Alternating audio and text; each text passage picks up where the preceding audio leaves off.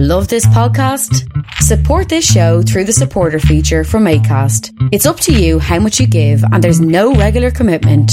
Just hit the link in the show description to support now. Millions of people have lost weight with personalized plans from Noom. Like Evan, who can't stand salads and still lost 50 pounds. Salads generally for most people are the easy button, right? For me, that wasn't an option. I never really was a salad guy. That's just not who I am. But Noom worked for me. Get your personalized plan today at Noom.com. Real Noom user compensated to provide their story. In 4 weeks, the typical Noom user can expect to lose 1 to 2 pounds per week. Individual results may vary.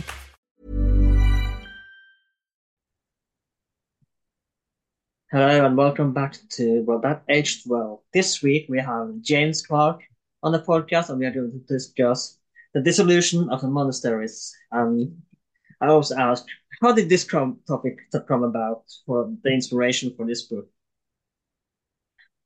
Above all, because I was very conscious that this was a subject which had not been tackled by historians for many years. I'm sure because of the sheer scale of the topic, we're talking about an episode in Britain's history which touches every part of the Tudor Kingdom of England and Wales, more or less every community. And it's a topic which in some ways was always regarded as enigmatic in that the source materials for this subject are surprisingly scarce, surprisingly thin on the ground. This is an episode in the history of the Tudor regime that has not left a very large or long paper trail. Many of the sources are fragmentary, and some of the key witnesses to the dissolution of monasteries under King Henry VIII have not left really very many records at all. Mm. So, for example, Thomas Cromwell, Henry VIII's chief minister, a notorious figure, a figure who's inspired novels and dramas.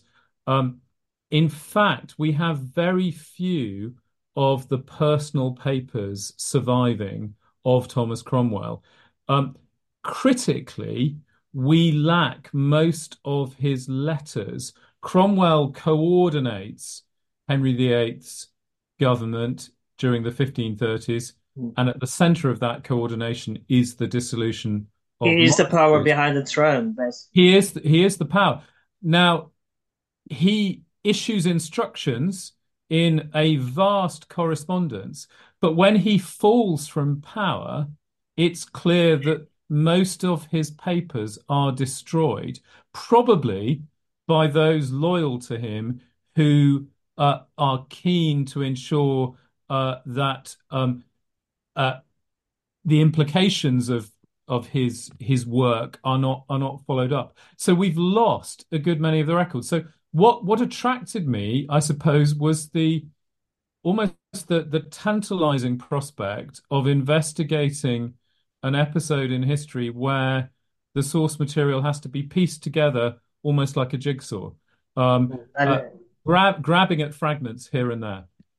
And it's brilliantly put together, of course. We are going to discuss this topic today, but I want to begin with, of course, to understand how monastic life and how the monasteries. I want to begin by starting a little bit about from the Middle Ages until Henry VIII's time. How did the monasteries function and what were the role in British English society and what were life was like in the monastic world?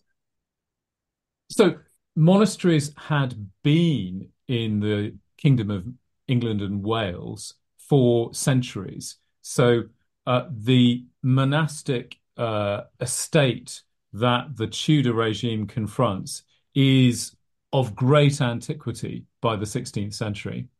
And England's landscape, built environment, society and economy had grown up around them and with them and through them.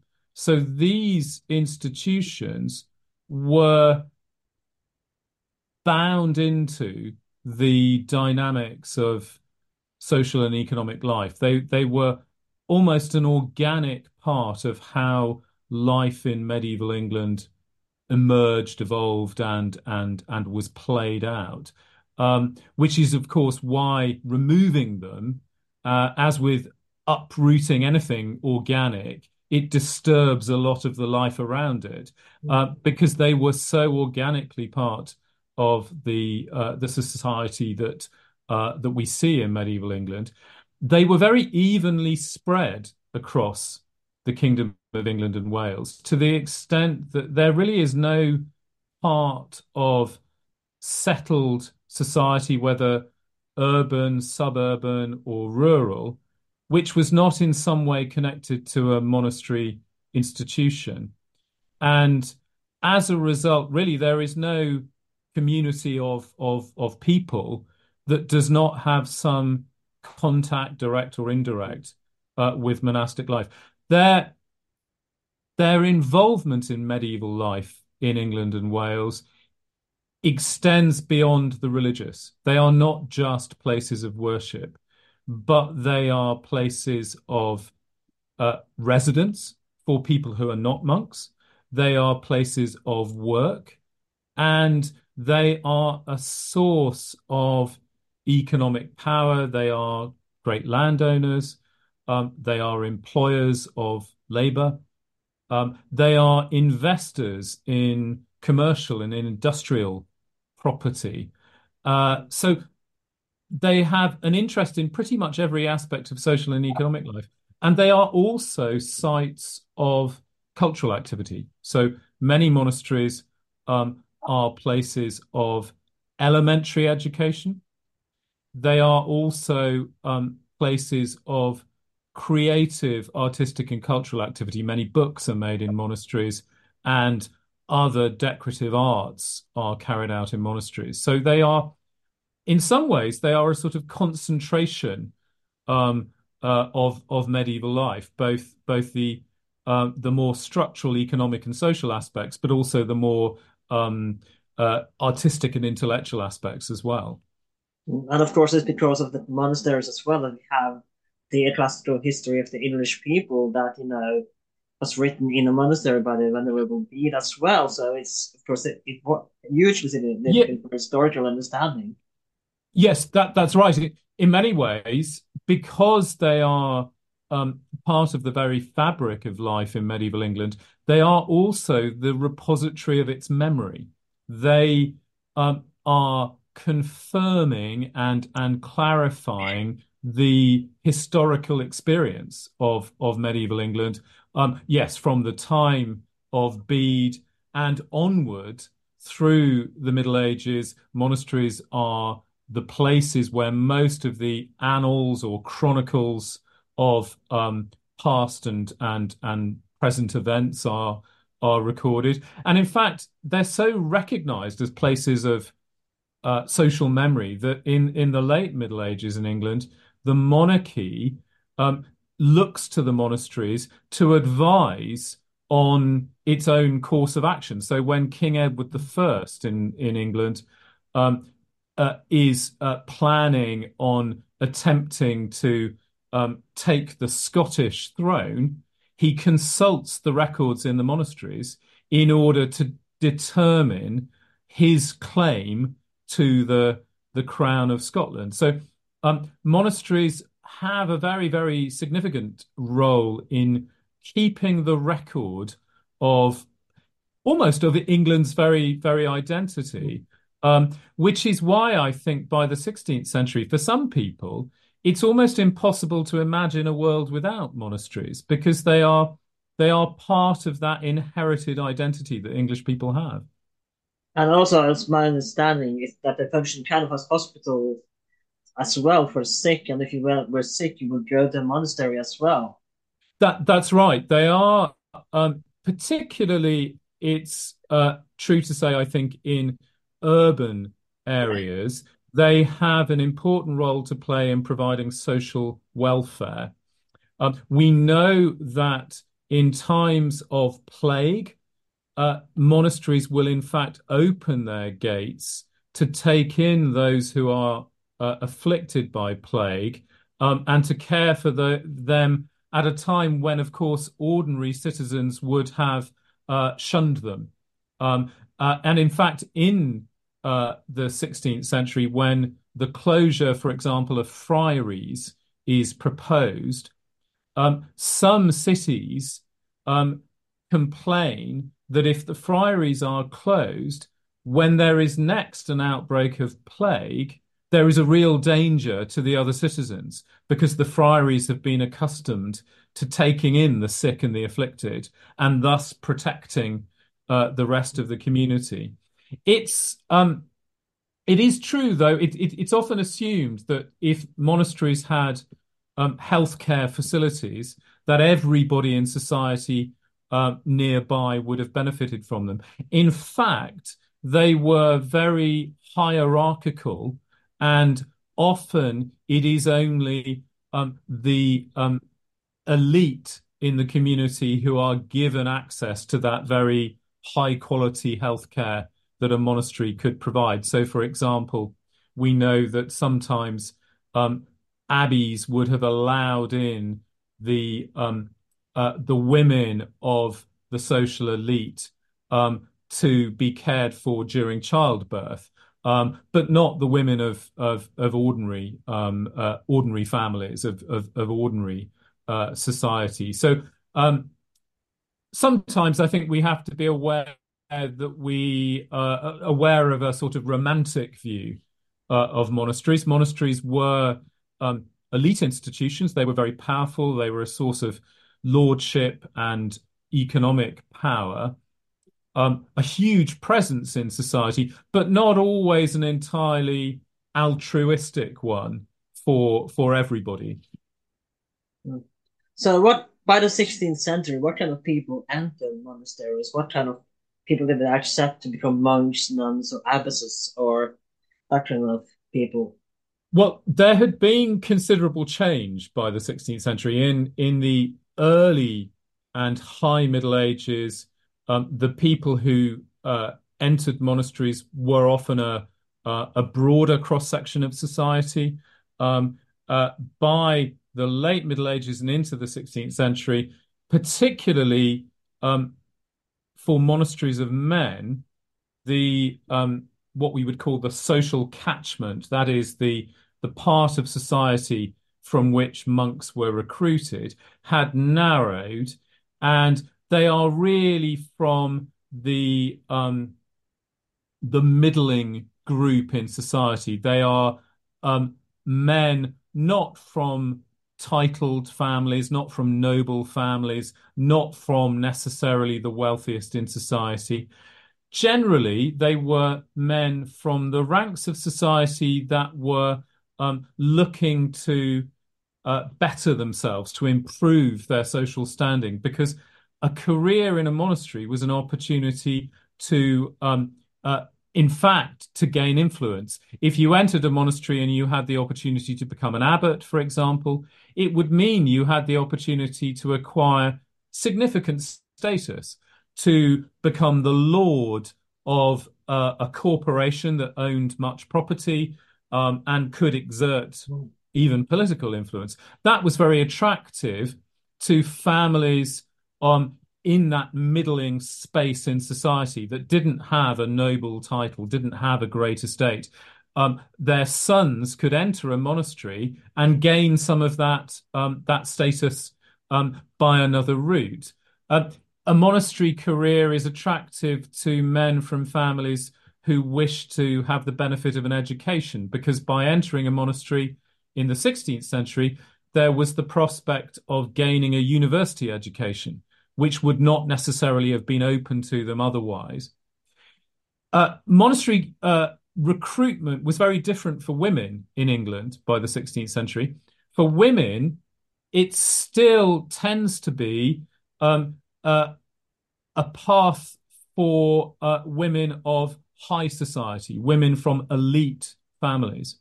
So women who become abbesses, prioresses, often have come from higher status families than the monks have done. And we still find women from noble families, sometimes women who are from families that are courtiers, even in the Tudor court, who are in entering a monastery and following a monastic life. So Henry VIII himself has family members who are living as nuns in England. And many other noble families have family members who are nuns. That was not the same for men. You don't see, by the 16th century, the sons of noble families entering monasteries. So there's quite an interesting social difference between men and women. But what they had in common was that the monastic life was a career. So most people entered a monastery in the 16th century in England at their teenage years. So you would enter a monastery at the same time as your peers might enter a school or be thinking of going to university. It's a career choice you make in your middle teenage years. It was quite unusual by the 16th century for someone, man or woman, to join a monastery later in life. You don't often find somebody in their 20s or 30s or even older entering a monastery in England. It was something that you did at the age of, say, 15, 16, 17, 18, and then you remained for your life. So it's what we would regard as a career choice. So in a lot of medieval movies, when people go to the monastery, it's kind of a form of punishment, and you see them being treated, especially the nuns, have been treated harshly in the monastery. So is this not a was not really accurate that it wasn't a punishment necessarily, as we see in some medieval movies, as they can be quite brutal? No, that's right. We've distorted reality in the way that we represent the reasons why people entered monasteries. Of course, in some ways, it's an appealing idea that women are put into nunneries almost to constrain them, to, as you say, to punish them, or when families discard a daughter who perhaps has no prospect of marriage. That is not typical, either in the Middle Ages or by the time we get to the 16th century. On the contrary, families of daughters and sons are proud of their entry into a monastery, and they see it as what we would today describe as a career move, as a career opportunity, as a way of gaining status and influence. And we can see that 16th century families were proud to tell their neighbours of their daughters and their sons who had become nuns and monks. And it's simply not true that it was only the youngest daughter or son who entered a monastery. Not at all. Often it was the other way around. In fact, that it was the eldest child of a family who would be given the opportunity to enter a monastery because it represented such a positive career step for them, that the privilege of entering a monastery would be reserved for the eldest child. So we have to adjust our outlook, I think, that to our own 21st century society, which in many parts of the world is very secular, the idea that you would send somebody to a monastery does feel to be a punishment. But in the religious worldview of the 16th century, of course, the opposite is true. And this would be a great opportunity that you would want to provide to your child and for your own family. So many of those who are in monasteries in the reign of Henry VIII, they chose to be there and their families chose them to be there. Before I move on, I want to ask about the type of abbess, because as we discussed, a lot of noble, and especially in the Byzantine world as well, there's when you read about that the nobility and the queens retired in monastery, they often become abbesses. Was this a title mainly reserved the nobles and royalty, or was should the, let's say, if my hypothetical daughter that's going into a monastery, should she become an abbess if she was just a normal low-born woman as well? Yes, absolutely. The abbess was simply chosen in principle as the individual best suited to govern the community. There's no doubt that because it was a prestige position, that external influences would shape the selection. So a well-born woman, a woman from a noble family entering a monastery, undoubtedly her family members would exert the influence they had to see her become abbess. So there's no doubt that a woman with what we would call good connections, good social connections, had a better chance of becoming abbess of her monastery than a woman without those social connections. But it's certainly possible that women who were not from royal rank or noble rank could become abbesses. And in fact, in England, we do see in the 16th century a surprising number of women who are relatively young becoming abbess or prioress of their monastery. So women as young as, but still being in their 20s, becoming head of their community. There is always, in any church office, in any church appointment in this period, there's always manipulation. There's always external influence being brought to bear. Sexual favors, could that be happening as well? There are always allegations of that kind. There is a famous dispute, in fact, over the choice of an abbess at a monastery in the south of England, in the county of Wiltshire, which involves both Boleyn sisters, Anne Boleyn, who becomes Henry's queen, and her sister Mary.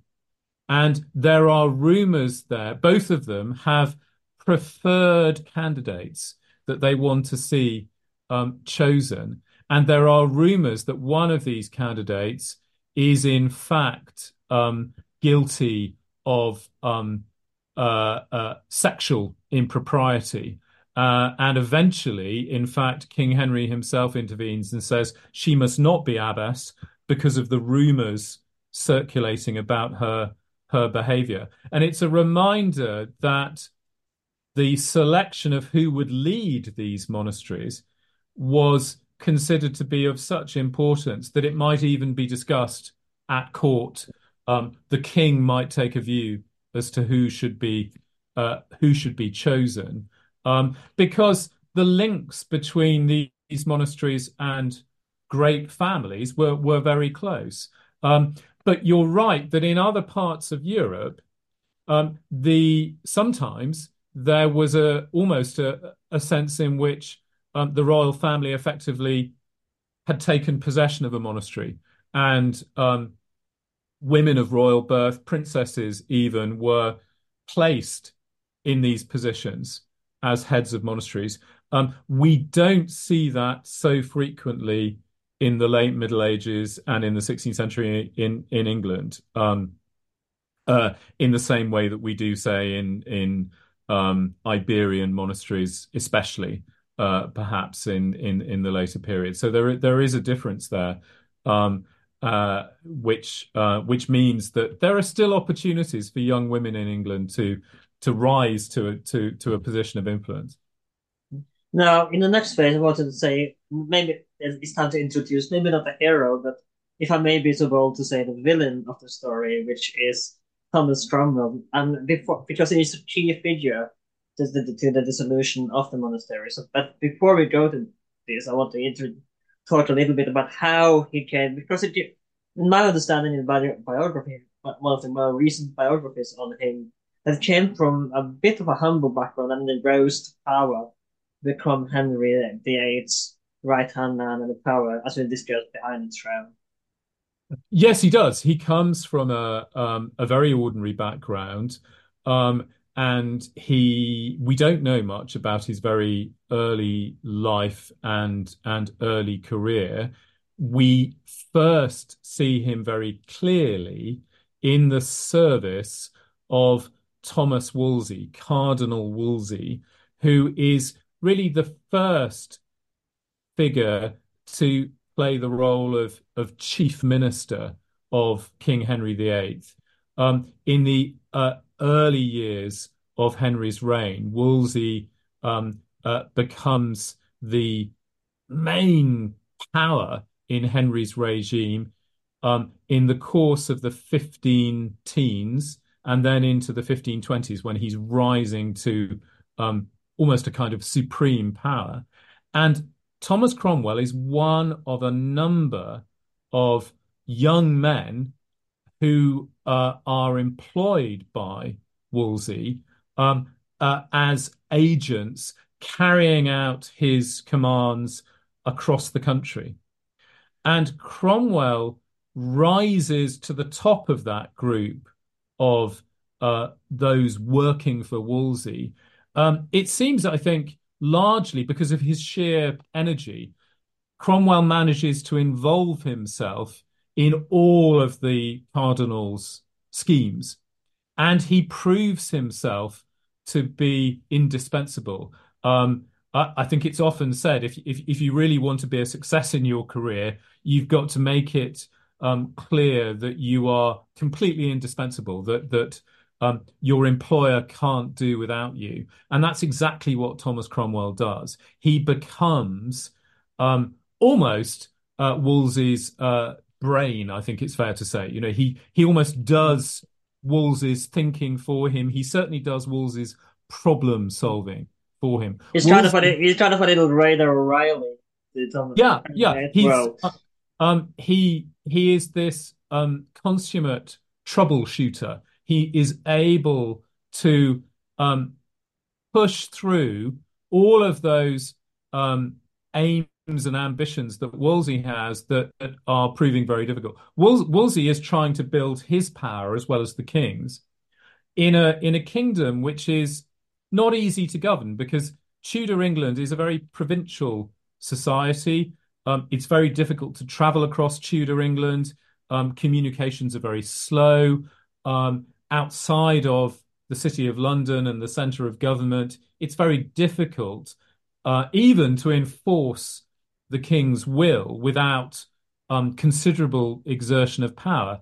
And Cromwell, largely because he's got so much energy, he's tireless, he moves around the country, he is keeping in contact with everybody. He knows what's going on, and he feeds that communication back to Wolsey.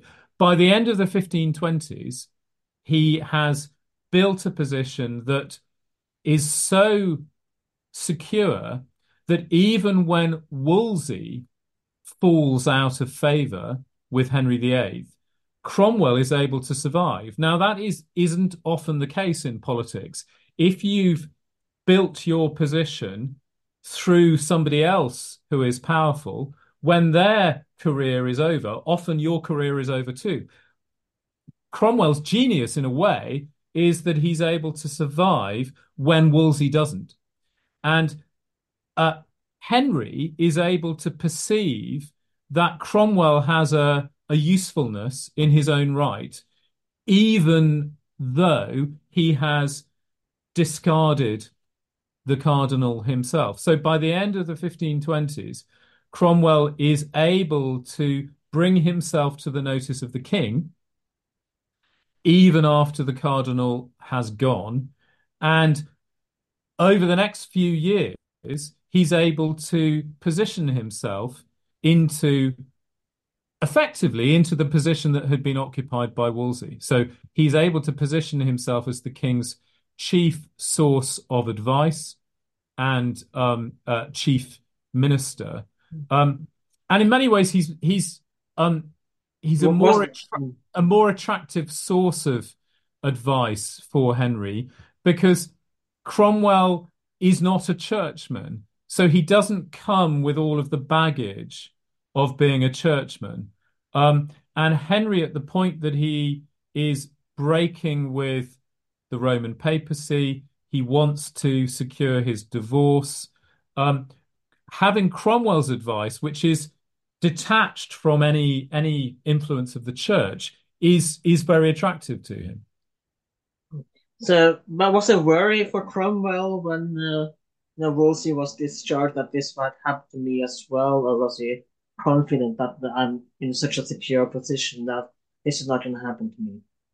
I think he is anxious, understandably, because the fall of Wolsey is quite sudden and total, and it's pretty clear that if Wolsey's health had not declined very rapidly, and of course he dies, that there was a real possibility that Wolsey would have faced a trial, possibly even execution, and Cromwell must have understood that he could have been part of the collateral damage of Wolsey's fall.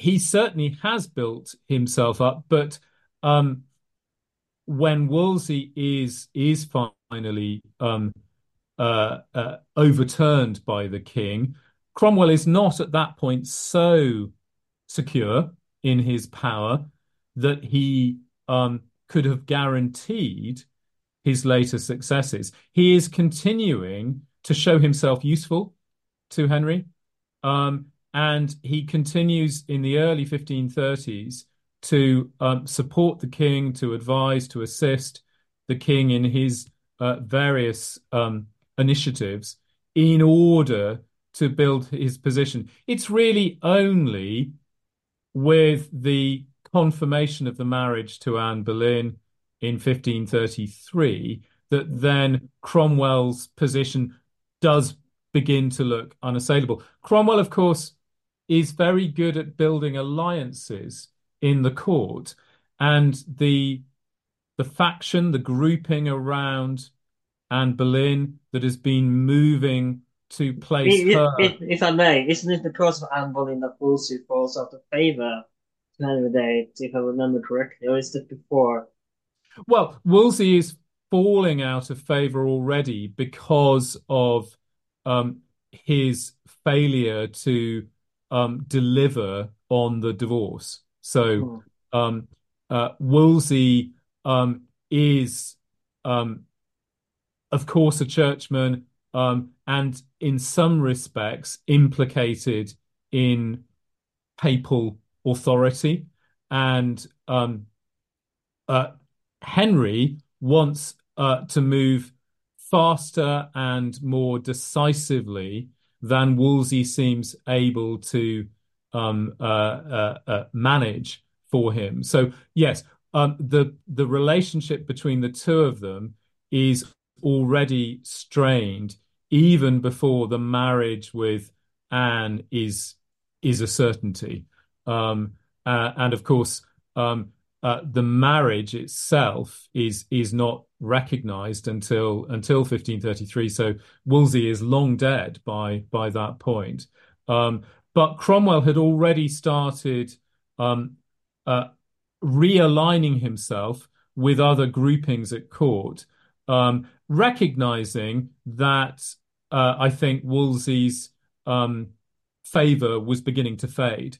And Cromwell was smart enough in reading the politics to recognise that he needed to build other alliances, and he continues to connect himself to the different groups competing for influence around Henry throughout the 1530s, and I think that's another of his successes, that he is able to connect himself to more than one group around the king, rather than being closely identified with any one.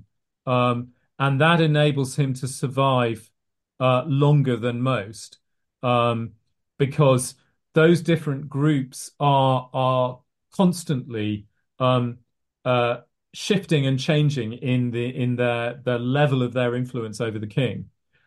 Cromwell almost sort of stands in a middle position between them, and is able to, when the Boleyn faction, of course, falls 3 years later in 1536.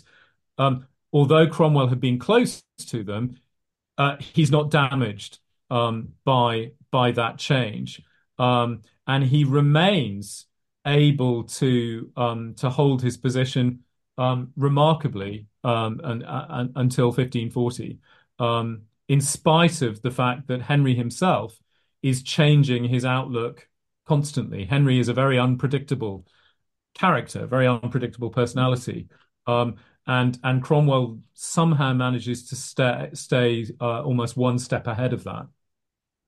So I want to take a look at Henry's view on monsters, because if I remember correctly, Thomas Cromwell is the one to get the idea to dissolve the monsters. But what was prior to Thomas Cromwell say, hey, maybe we should get rid of the monasteries? What was Henry's view of the monastery and the monastic situation in England at the time before Cromwell comes in? Well, Henry's outlook is on the church and on monasteries in particular is not what we might expect when we think of his reputation as the reformer of the church. Henry, as a young boy, grows up in a family which is very serious about religion and very committed to monasteries. His father, Henry VII, the first Tudor, and his grandmother, Margaret Beaufort, are both of them very interested in monastic religion, in the particular style of religious practice in monasteries, the what we call contemplative religion, and the strict discipline and the elaborate worship of a monastic church. And they are great patrons of monasteries. And Henry grows up in this environment. And early in his reign, he does seem just as committed as his father. His father had created an extraordinary memorial to the Tudor family in the Benedictine monastery at Westminster Abbey. And it's Henry, when he succeeds his father, who completes all of that work. And he ensures that his father's great vision for a Tudor chapel at Westminster Abbey is completed. Now, that's the act of a young king who's continuing the family tradition. And Henry, we know, remains close to some of the monastics who had been spiritual or religious advisors to his father. And he's continuing those relationships all the way through the 1520s and even after the divorce, into the 1530s. He continues to look to these people for advice. So right on the brink of when the closure of monasteries begins, Henry still has a notably strong affection for monastic religion. And in fact, through the 1530s, Henry's attitude to monasteries doesn't suddenly turn against them, but rather it seems to, I suppose today we would say, blow hot and cold. It seems to sometimes be harsh and cold towards them, and then suddenly return back to being quite committed to them. So after Jane Seymour dies in childbirth in 1537, Henry's immediate instinct is that he wants to create a new monastery with which to commemorate his much-loved, lost queen, which is the sort of instinct that his father would have recognised. In 1536, he's creating new bishops, and the bishops he chooses are from a number of monasteries. So Henry has, I think we can only say he has a very conflicted relationship with monasteries. By the end of the 1530s, it's clear that Henry's enthusiasm for the reformed approach to religion is proving not to be very strong at all. And he is becoming ever more conservative in his tastes. So it's difficult to see Henry as a king who rejects monasteries and sets out to destroy them in any sort of systematic way. Cromwell's attitude is quite different. Cromwell is certainly close to many of the leaders, the abbots, abbesses of monasteries, and we know that he corresponds with them, he visits them. But he is not, in his own person, an enthusiast for their kind of religion. And he is clearly interested in the more reformed approaches to religion, where individual people take more control of their religious life, where they have access to reading the Bible for themselves.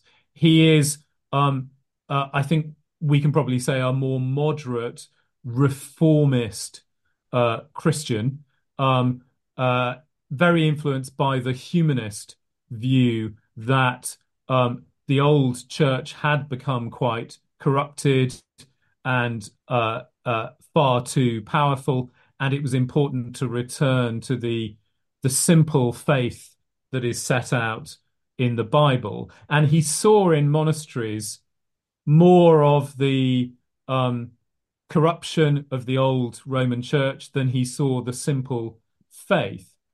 But neither of them set out in the 1530s with the idea that all of these institutions should be closed. Rather, Cromwell's view is that first and foremost, they should be reformed. They should be improved. They should be developed in a way that is more in keeping with the simple purity of Christianity. And in that, Cromwell takes his influence, I think, from Cardinal Wolsey, with whom he started his career. Wolsey was not opposed to monasteries, but he wanted them to be improved. And I think for some of the 1530s, that is Cromwell's attitude too. Not to close them all, but to improve them. And of course, this is what other regimes in other parts of Europe are doing. They're not necessarily committing to systematic closure, but rather to intervention to improve the quality of these institutions. So I want to know, because of course one part that is essential as well is the divorce to the Pope and the Roman Catholic Church. Could this have happened, that this closure of the monasteries, without, let us say, if the Catholic Church has still been in power over England, if Henry had not divorced, as the saying is, from the Church of Rome? Yes, it certainly could. Because the closure of monasteries had happened in previous centuries. The closure because they were considered not to be viable, or closure because they were considered to be of poor quality, had happened. And monastic authorities, so the governors of monasteries themselves, had sometimes argued for closure. So it didn't require Henry rejecting papal authority or the divorce in order to make it possible. And in some respects, I think it's important to keep the divorce and what we call the break with Rome standing apart from the process of dissolution. And certainly, if we look at what the monasteries themselves were thinking at the time that Henry divorced Catherine of Aragon, marries Anne Boleyn, rejects Rome and makes himself head of the church in 1534, monasteries did not think that simply because the king was now head of the church, that they would all be closed. On the contrary, they considered that this simply opened up a new era in which the church was governed by the king, but that monasteries would still have a place. Monasteries, after all, themselves had a conflicted relationship with Rome and the papacy. Monasteries were suspicious of the papacy. Monasteries even argued that the papacy tended to be corrupt. They preferred, in many respects, to be governed by the king than by the papacy. The only part of the monastic estate that saw the relationship with the papacy differently were the friaries.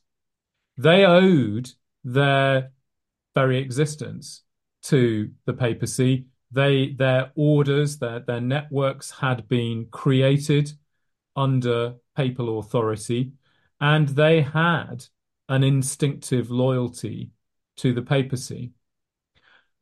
But for them, Henry making himself head of the church did not carry the same significance as for the monasteries, because the friaries did not own large properties.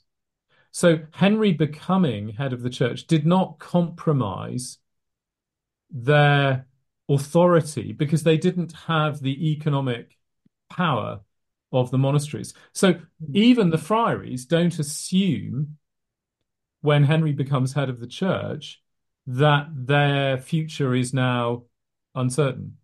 And they continue for the years following to assume that their life as institutions within this church now governed by the king would continue. So my argument really is, my way of seeing this period is that above all, Henry and Cromwell want to make the king, the crown of England, more powerful within the administration of the church. That's their primary aim. They would like to see reform, and they increasingly see closure of monasteries as a way of achieving that. But it's only late in the decade that they become convinced that closure of most of them, if not all of them, is necessary.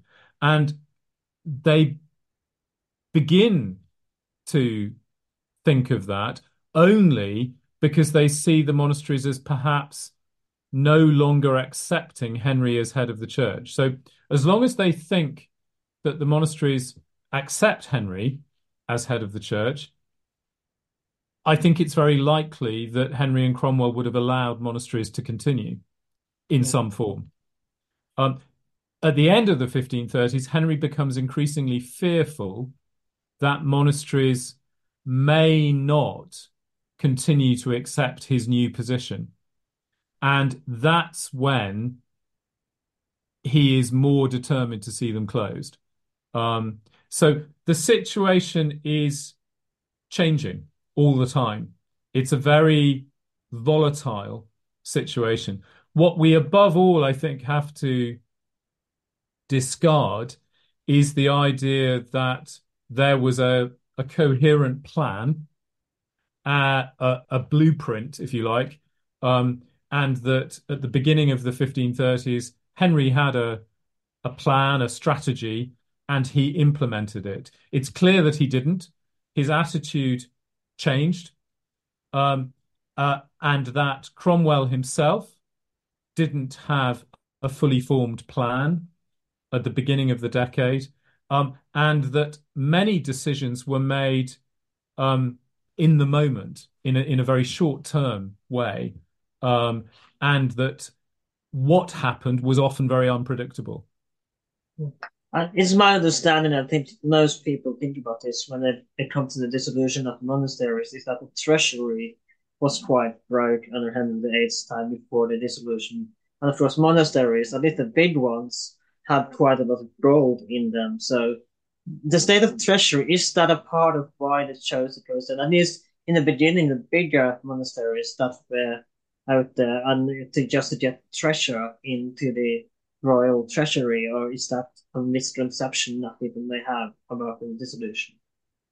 So there is an awareness that the monasteries hold both considerable property, portfolios of property, and yes, some cash resources, but it's only at the very end of this process that the wealthiest monasteries are closed.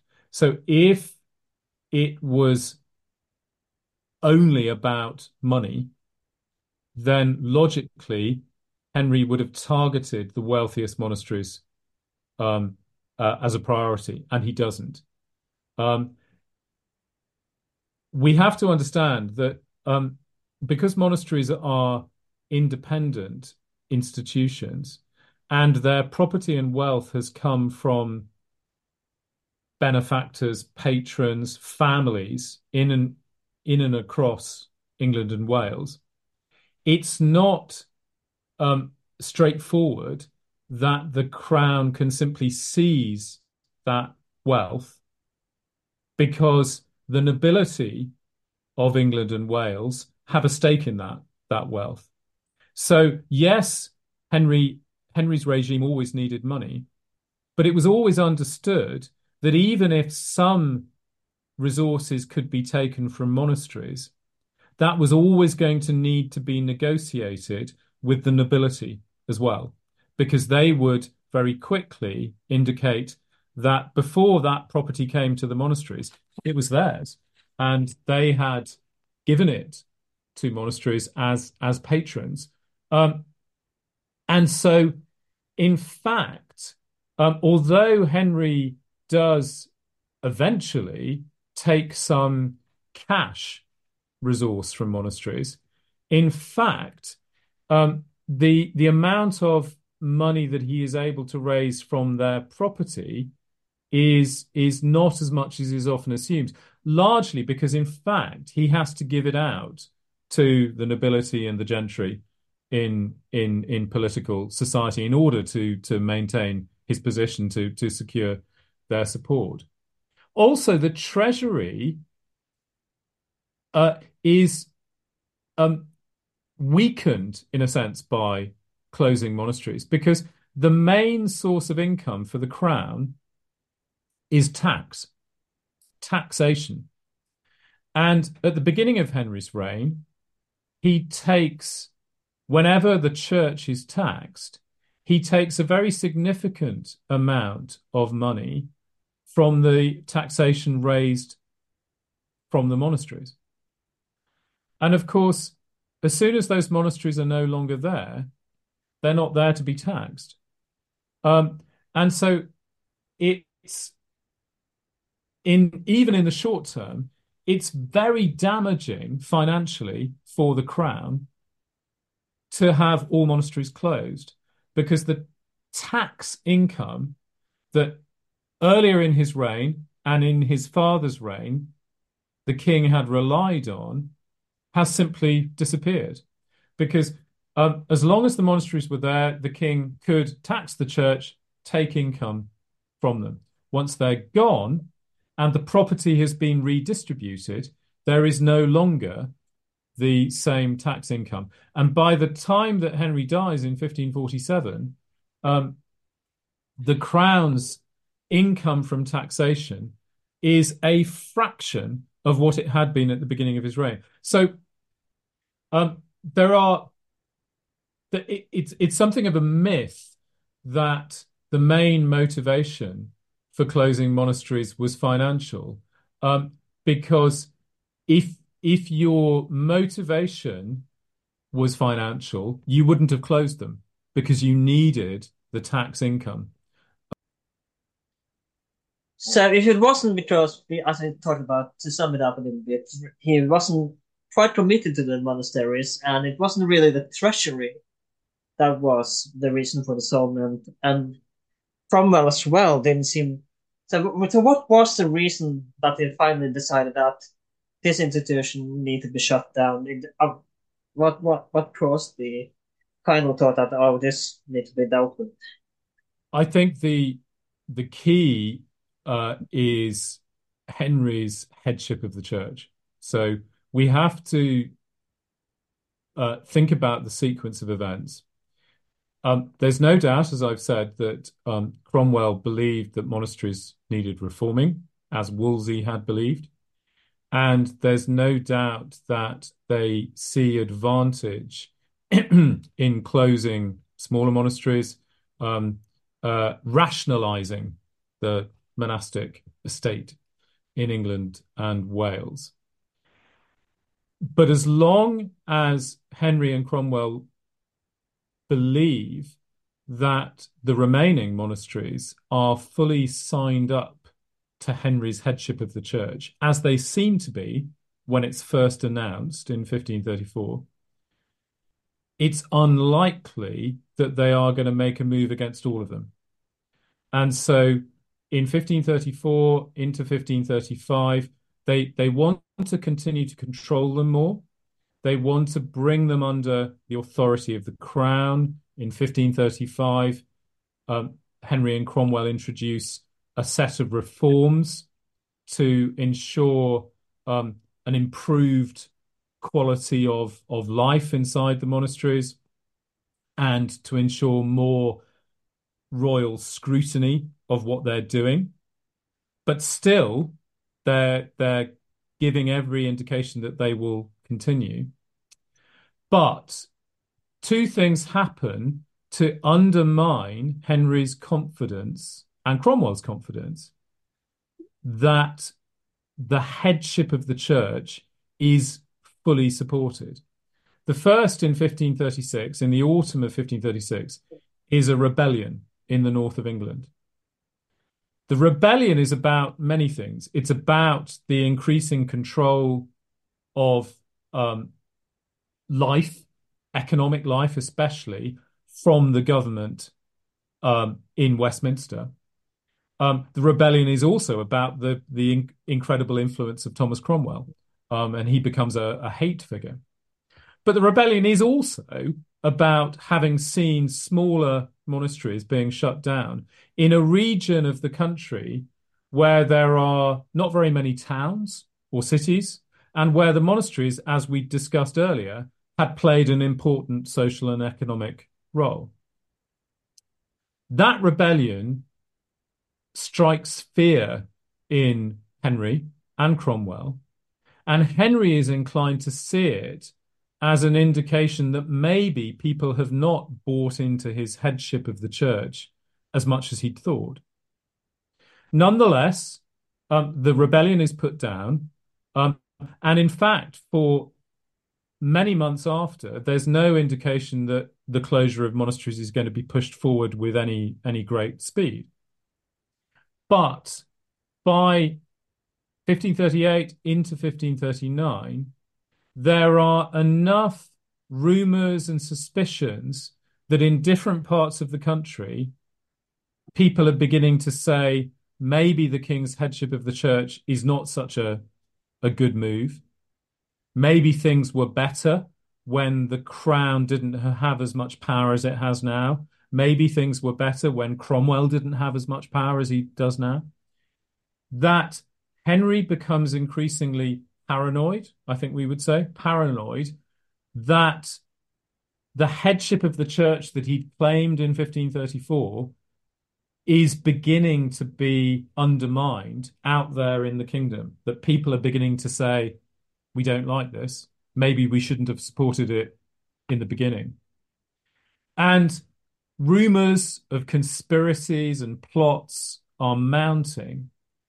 And it's that is encouraging them, Henry and Cromwell, to think that maybe as long as those monasteries remain, these whispers about the headship of the church will just get louder and louder and louder. And the opposition to the power that Henry's given himself will grow and become a serious threat. That is happening at the same time as the royal interference in the running of monasteries is getting to a level that the monasteries are really struggling to support themselves. The Crown is making so many demands on their day-to-day running, demanding payments for this and that, and preventing them from running their properties as they've been used to do, that it's clear that some of them are beginning to feel that they can't go on, that much more of this, many more months of this sort of interference, and they won't be able to cope with it anymore. And so, if you like, there is pressure growing from Henry and Cromwell at the same time that a different sort of pressure, a sort of attrition within the monasteries, is making their resolve weaken. And the two combined to get together encourages a number of monasteries to say, we are happy to close.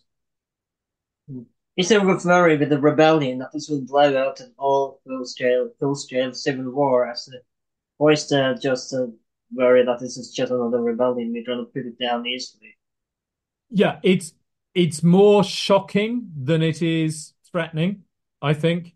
I think the significance of the rebellion is that it, as I put it, it strikes fear into Henry. There is no danger that the Tudor regime could have been overthrown. There is no danger that Henry can't put down the rebellion. And it is put down very swiftly. But it sends shockwaves that are far greater than, if you like, the number of men who took up arms. So its impact is more, I suppose we might say, psychological than anything, that Henry had enjoyed a period for nearly 2 years of thinking his great scheme to make himself head of the church has succeeded. And so when there is a rebellion in 1536, suddenly he's panicked that maybe the support that he thinks he has out there in the country is not as deep as he assumed it was. And then 2.5 years later, by the time we're getting into 1539, that fear that maybe he's not been as supported as he thought he was, that fear is getting to a sort of fever pitch. At the very moment, as I say, that a number of monasteries are feeling that this new experience of being governed by the king is not really working. It's too costly for them. It's almost too exhausting for them. And now I want to take a little time to compare the closure of the monasteries in England versus that of the Habsburg land under Joseph II. And therefore, Jimmy, I don't remember if it was your book or in the Derek Beales biography on Joseph II, which is brilliant as well. But I do believe that there is some comparison there, because unlike in England, it was more in the Habsburg and the Joseph II that it was shut down because it wasn't really significant anymore. They were this, I don't have the words right now, but they weren't useful to them, and they were growing. They were this cruelty that we kind of associate the regime with Henry VIII, but it weren't necessary for a crown anymore. That's why Joseph shut them down. So I do believe there's quite a difference between Joseph II shutting down versus Henry VIII shutting down at the monasteries. Yes, it's a very interesting comparison to make, in fact, because as we've talked about earlier, monasteries in England and Wales in the Middle Ages and into the 16th century are playing an important social, economic, cultural role. Joseph II targets monasteries for closure because he believes that they are not useful to society at all, that he considers that they are places where the monks and nuns are lazy, quite literally, that they indulge themselves, they are greedy, and they perform no service to... Well, there's some truth to that, or is it just his thoughts on this? I think there is some truth to that in the sense that the Habsburg monasteries are much, much larger, much more numerous in monks and nuns than in England. The English institutions had become quite lean institutions. They did a lot, and they did not have large numbers of monks and nuns.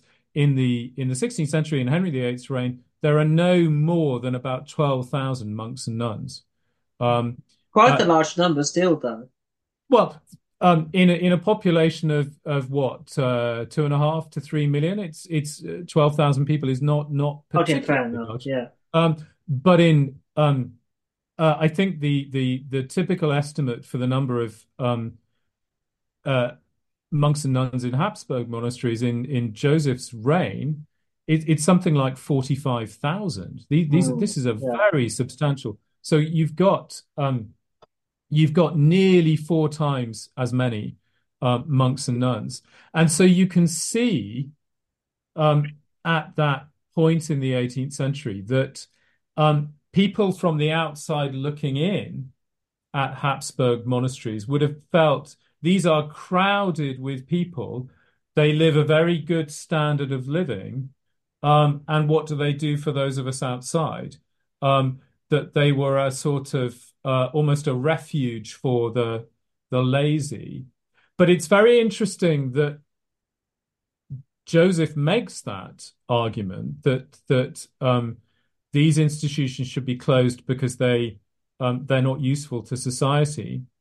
What he does do with the property and the income from these monasteries is he really does invest that in schemes for society, in social schemes.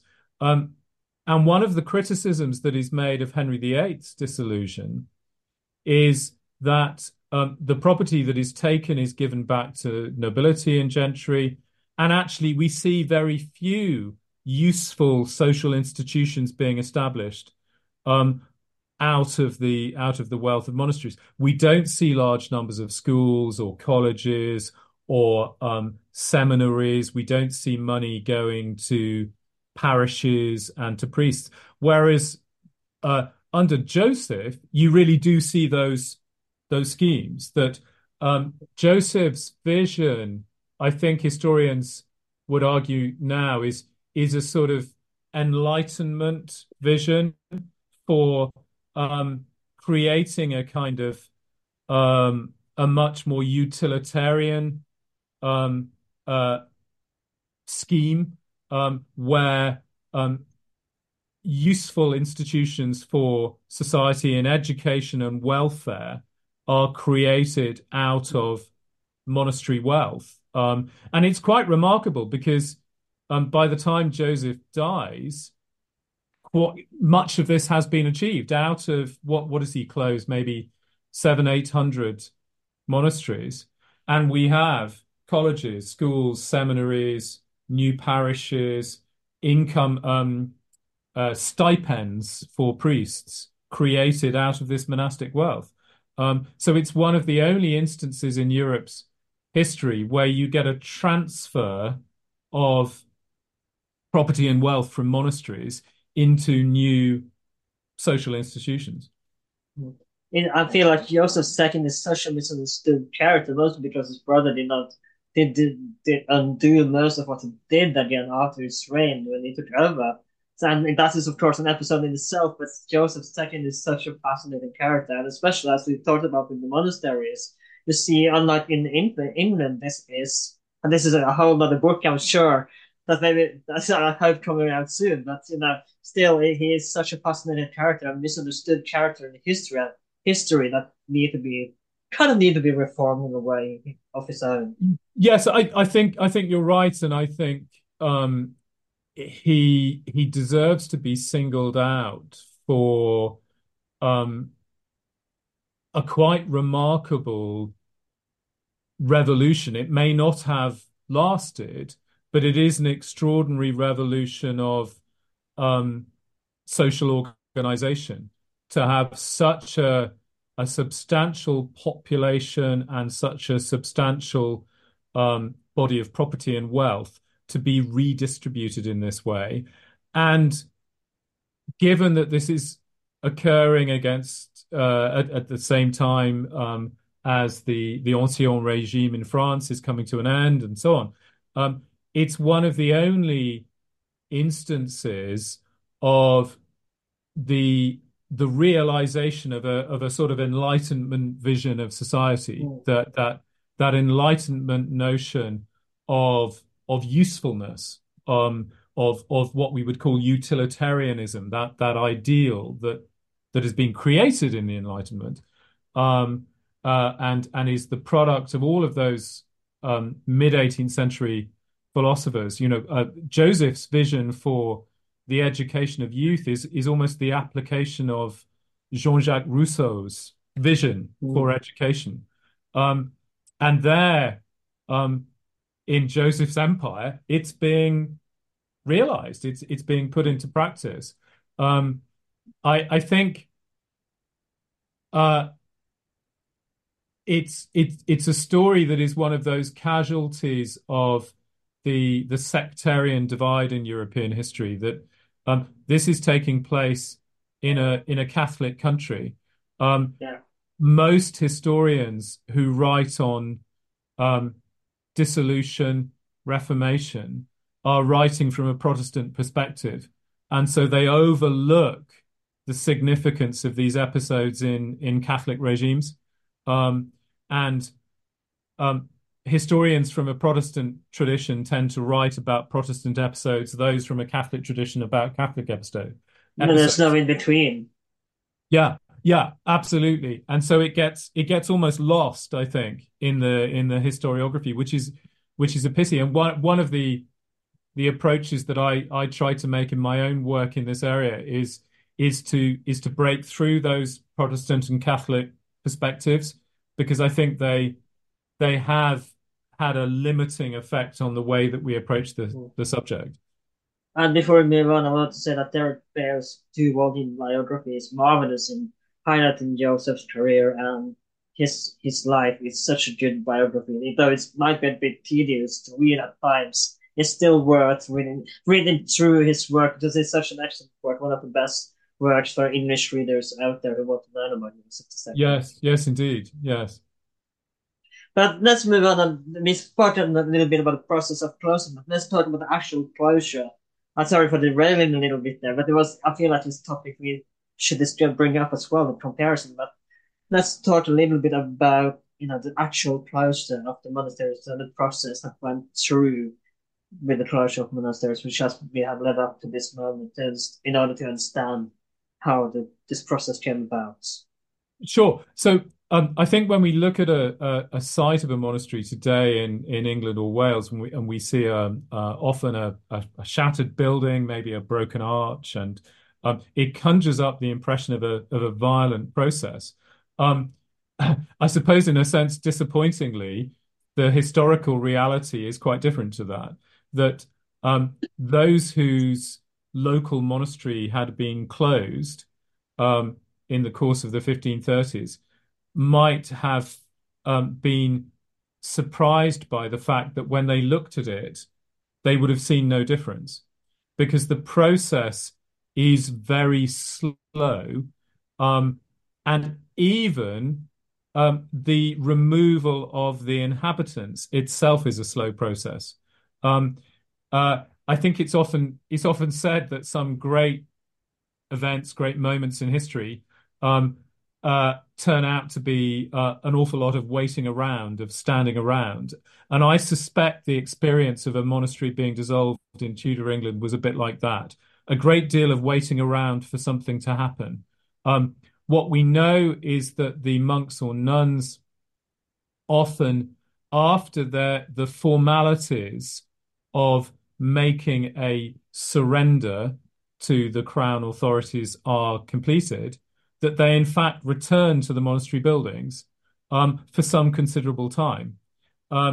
The men would only be permitted to leave once they were licensed to change their status from monk to secular priest. And that was a process that could take weeks.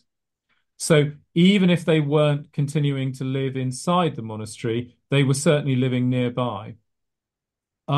So it's a process that takes time to remove the people. It also is a process that does not see the demolition of the buildings very quickly at all. How those buildings look today is not an indication of any direct action against them at the time. Only a handful of buildings were demolished at the time of the dissolution. Many of them, in fact, the king orders to keep intact for months, even years afterwards, because there was no clear plan as to what to do with the buildings. Henry is interested in the idea that abbeys across the country might be turned into royal palaces.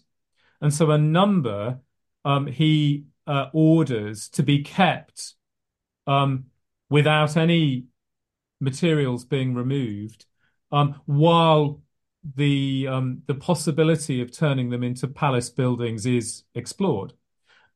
Other buildings are not demolished because the value of the building materials is such that it is ordered that they should all be kept in position rather than for there to be any damage to any part of the building.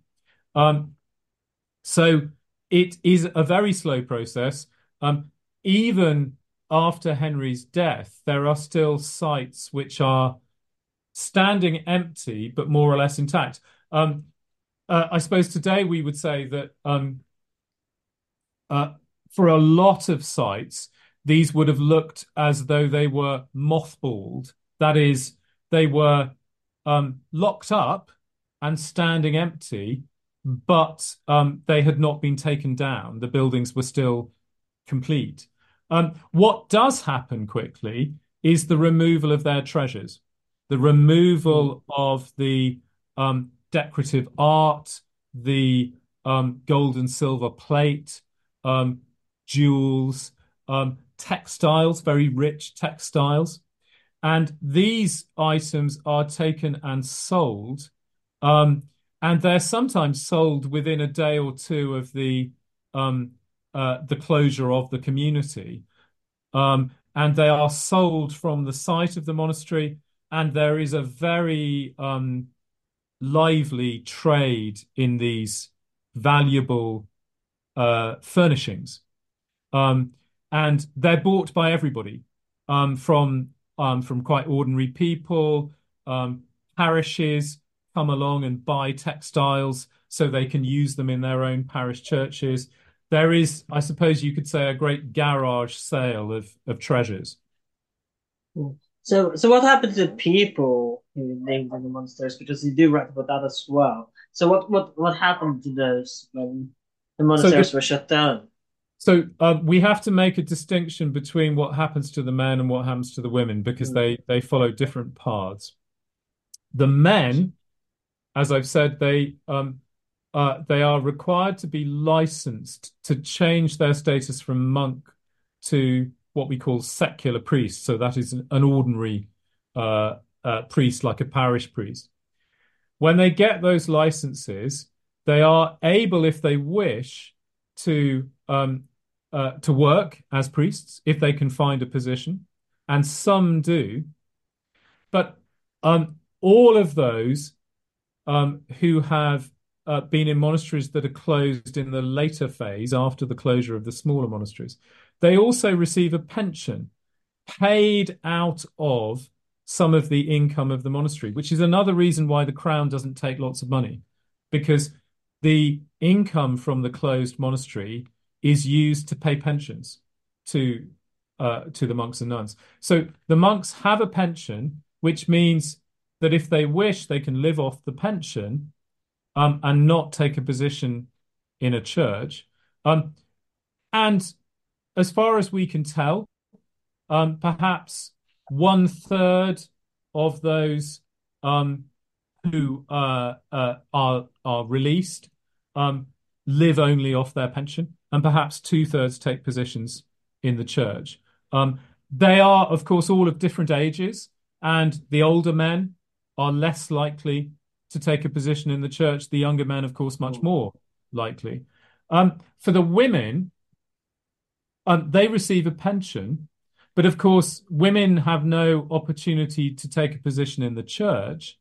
Yeah. So what they do with their pension is some return to live with their families. Some come together with other nuns and actually set up house as a group. And increasingly, we're finding evidence that this is quite a common decision for former nuns to make, that they form a household together as a group of women, each of them receiving their nun's pension. And of course, that's a more economical way of living for them. And it's clear that these women do not always want to return to their family. As I said earlier, becoming a nun was a career choice. So they don't want to seek refuge in their family. They like their independence and they live independently, sometimes in groups. The other feature for the women is that as long as Henry remains king, they are not permitted to marry. This is another indication of Henry's traditional outlook. Henry is not a fully signed up supporter of Reformation religion. He takes their vows that they made when they became nuns. He takes them seriously, those vows of chastity.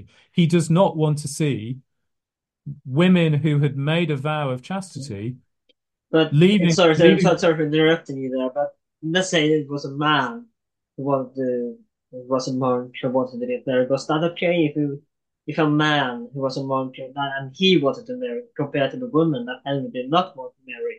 Was that okay for a man to get married if he wasn't so wished to?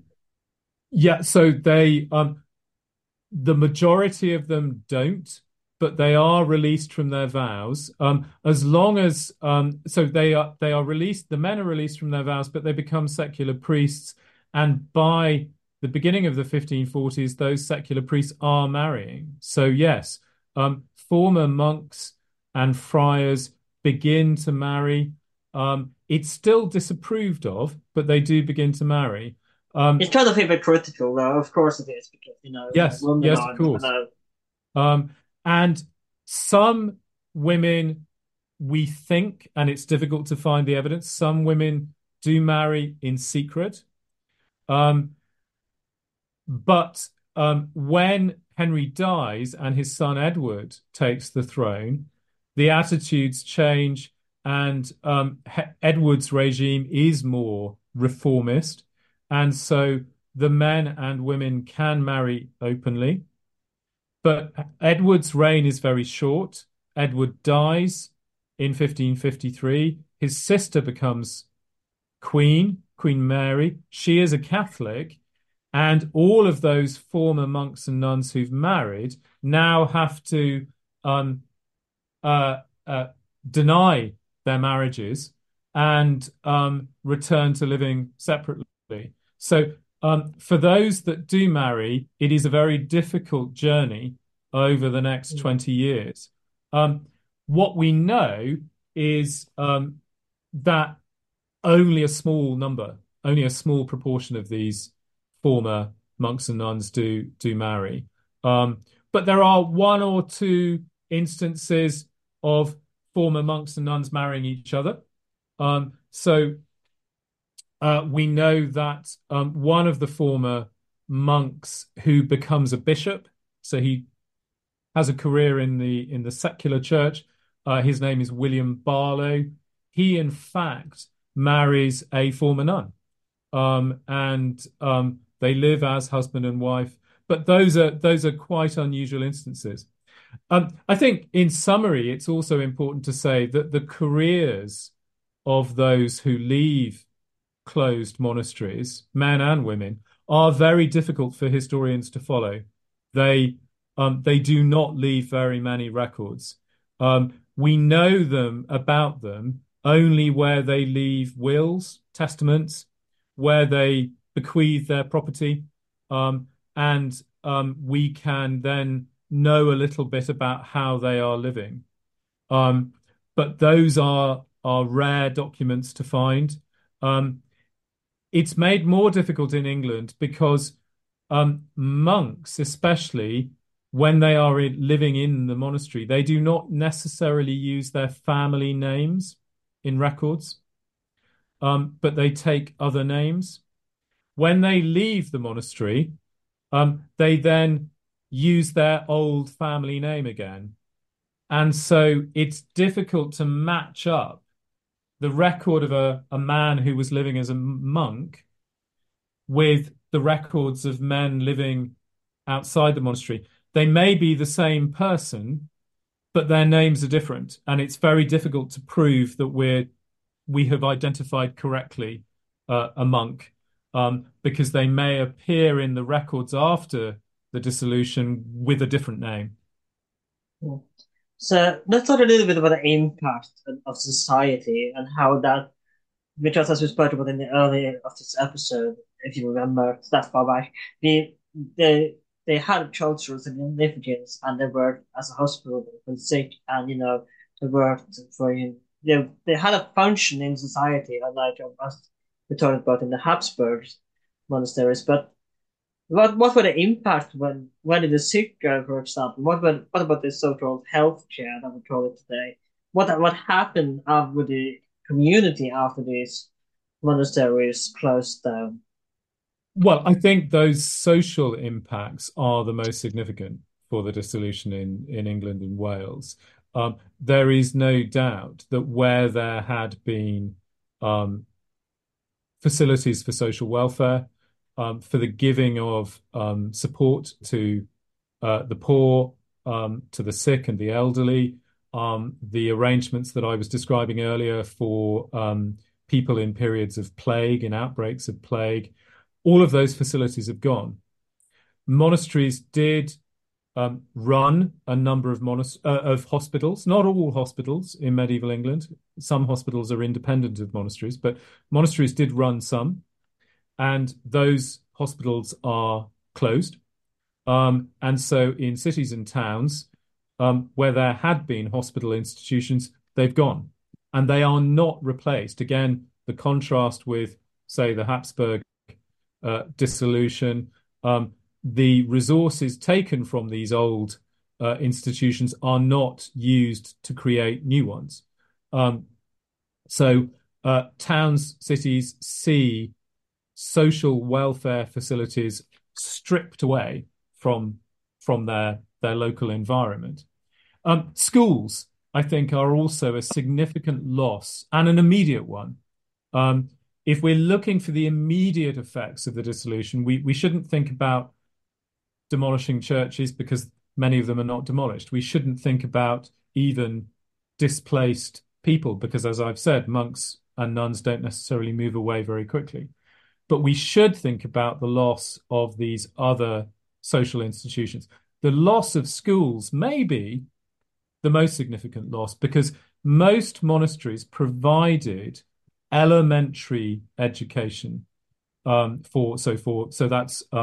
the teaching of literacy to children. Most monasteries across England and Wales offered some elementary schooling. And those are closed, of course, with the monasteries. And again, they are not replaced. And towns and cities spend much of the rest of the Tudor period trying to replace those school institutions that they've lost. If I may interrupt you again, is the literacy going down after the closure of monasteries? It's very difficult to measure, because how do we measure literacy with the records that we have? I think what's diminishing are the opportunities, the routes into education. Those monastery schools had provided a first step in an education career for boys, young men, which might have led, for example, to university and then to a career in the clergy. So I think it's not levels of learning so much that are changed as routes into education. What today I think we would talk about as opportunity. There is, if you like, an opportunity cost as a result of this, that a wider cross-section of society had been... So it was a sort of scholarship and Yes, indeed. So in Britain today, there is a debate about how when we had grammar schools in the 1940s, 50s and 60s, and children from poorer backgrounds were given the opportunity to go to a very good school and from there to go on to university. Then in the 1970s, they were closed. It's often said there is an opportunity cost there, that opportunity for poorer students to progress in education was lost. I think that's what we're seeing in 16th century England, that there is a loss of opportunity for education. I'm sorry for interrupting you again, but is it education and becoming more elitist after the 16th century? Yes, undoubtedly.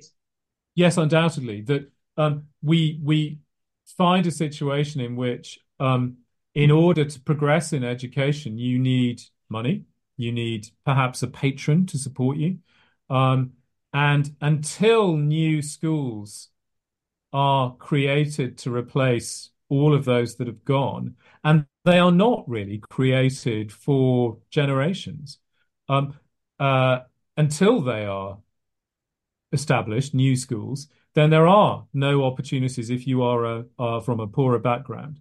The other immediate impact is the destruction of what we might call a kind of cultural heritage, cultural artifacts.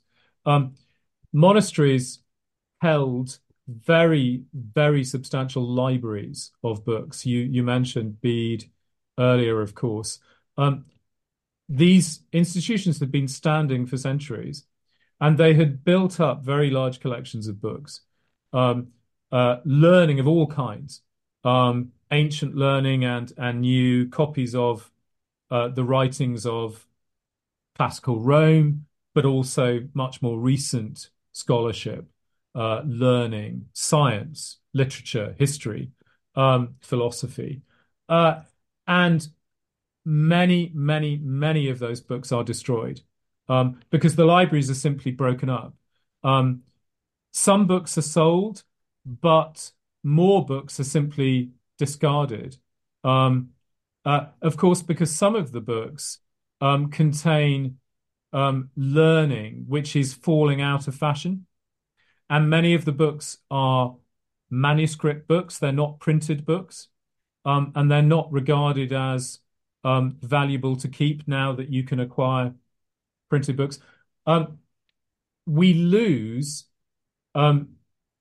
certainly tens of thousands, possibly hundreds of thousands of books, and this is an experience that is different from other regions of Europe. So the destruction of libraries and the loss of nearly a millennium of book history is perhaps the greatest immediate impact of the dissolution in England and Wales. And it's it's a distinctive impact because this is not the case in all regions of Europe. In the Nordic countries, undoubtedly also, there is a great loss of book collections when the monasteries are closed. And today, of course, we have very, very few examples of Norse literature, given what would have existed in those Nordic monasteries through the Middle Ages. If I may, again, I was lucky actually to have the Snorri saga rediscovered in the 15th century. Indeed. Because it was basically lost. And I'm not sure if it was stored in monastic, but it was still lost, and we are lucky that it was rediscovered and again found. That's the recycle. Absolutely. As well in fact, the archives, the National Archives in Norway, have done some wonderful work recently to reconstruct fragments of monastic manuscript books that were preserved because they were in the bindings of later books. Cool. And they found, including, for example, the only instance that we have of the rule of Saint Benedict, the classic monastic rule, translated into Old Norse. And that is in a fragment in the Norway National Archives. It's a wonderful, wonderful survival to have. But in England, certainly tens of thousands, perhaps even more than that, are lost. And they're lost quickly partly because they are mostly manuscript and they're regarded as outdated rather than printed books, but also because they're seen as containing material that is, of course, Catholic, superstitious. And so that is a very significant loss.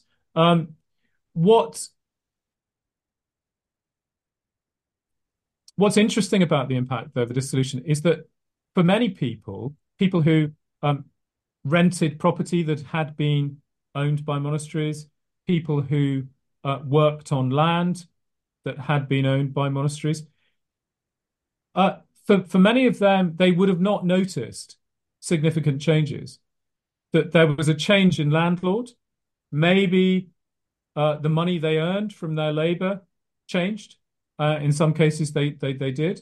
But in other respects, when the monasteries close, their life continues as before. So I think we lose facilities and we lose artefacts, but the lives of people are sometimes not as affected as we might think. If I may, because I don't know if this is the case in at least with coastal monasteries, in the Smart, for example, it wasn't just, but in Trondheim, I don't know if you've been there, but there's a old monastery there called Munkholmen, and it's on an island, and has a really fascinating history of its own. It was a monastery, and when it was shut down, it was later fortified. Was used as a fortress as well. I do believe there is one in Kristiansand as well in Norway that was used the same way as a fortress after in the monastery. Was this the case? And this was the coastal monasteries in England. There were some fortified as well? None of them are literally turned into fortifications. What they do with coastal sites in England is reuse the stonework. The Cistercian monastery on the Isle of Wight, so on the south coast of England, is the stonework is taken down and used to build fortifications along the coast. And we see most of the recycling of stonework in the early years after the dissolution is going into fortifications. But overall, monastery buildings are put to lots and lots of different uses. Quite a number of them are turned into industrial workshops. So in London, a printer takes over one of the friaries. In other places, they use these large spaces to make materials like rope, where you need a very large space. They are used for weaving, workshops for looms to be erected, for weaving cloth.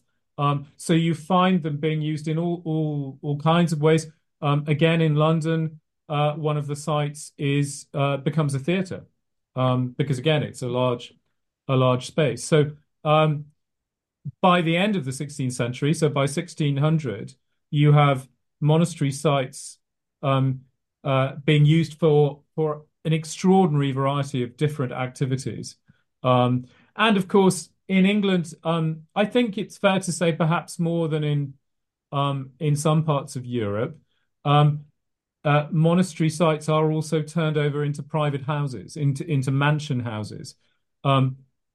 So we have a number of locations where even the church itself is built as, or rebuilt as a mansion for a family, and so you find that the arches of the church have just become the great hall of the mansion house, and so there is a huge enthusiasm, I think, for using what were very grand buildings to be the grand buildings of the nobility and gentry. I think you're another rounding up there. Thank you so much for coming on. It's been a pleasure to talk with you about this. Of course, before you go, do you have anything you want to promote on in social media where people might find you if they have more questions about the dissolution of monasteries? So of course, we just discussed the tip of the iceberg, which is quite thick as a museum, but it's highly recommended to read. If you found this topic interesting, so you should absolutely check out this book. So where can people find this book if they are interested in learning more about the topic we discussed today? And do you have anything else you want me to promote, or links you want me to put in the description below? Well, thank you very much indeed. It's been a pleasure talking to you this evening. Yes, you can find the book, I think, in pretty much any good bookstore, and of course in the usual places online, such as Amazon. It is now in paperback, and I'm bound to say good value for money, because it's a very long book. It is more than 200,000 words,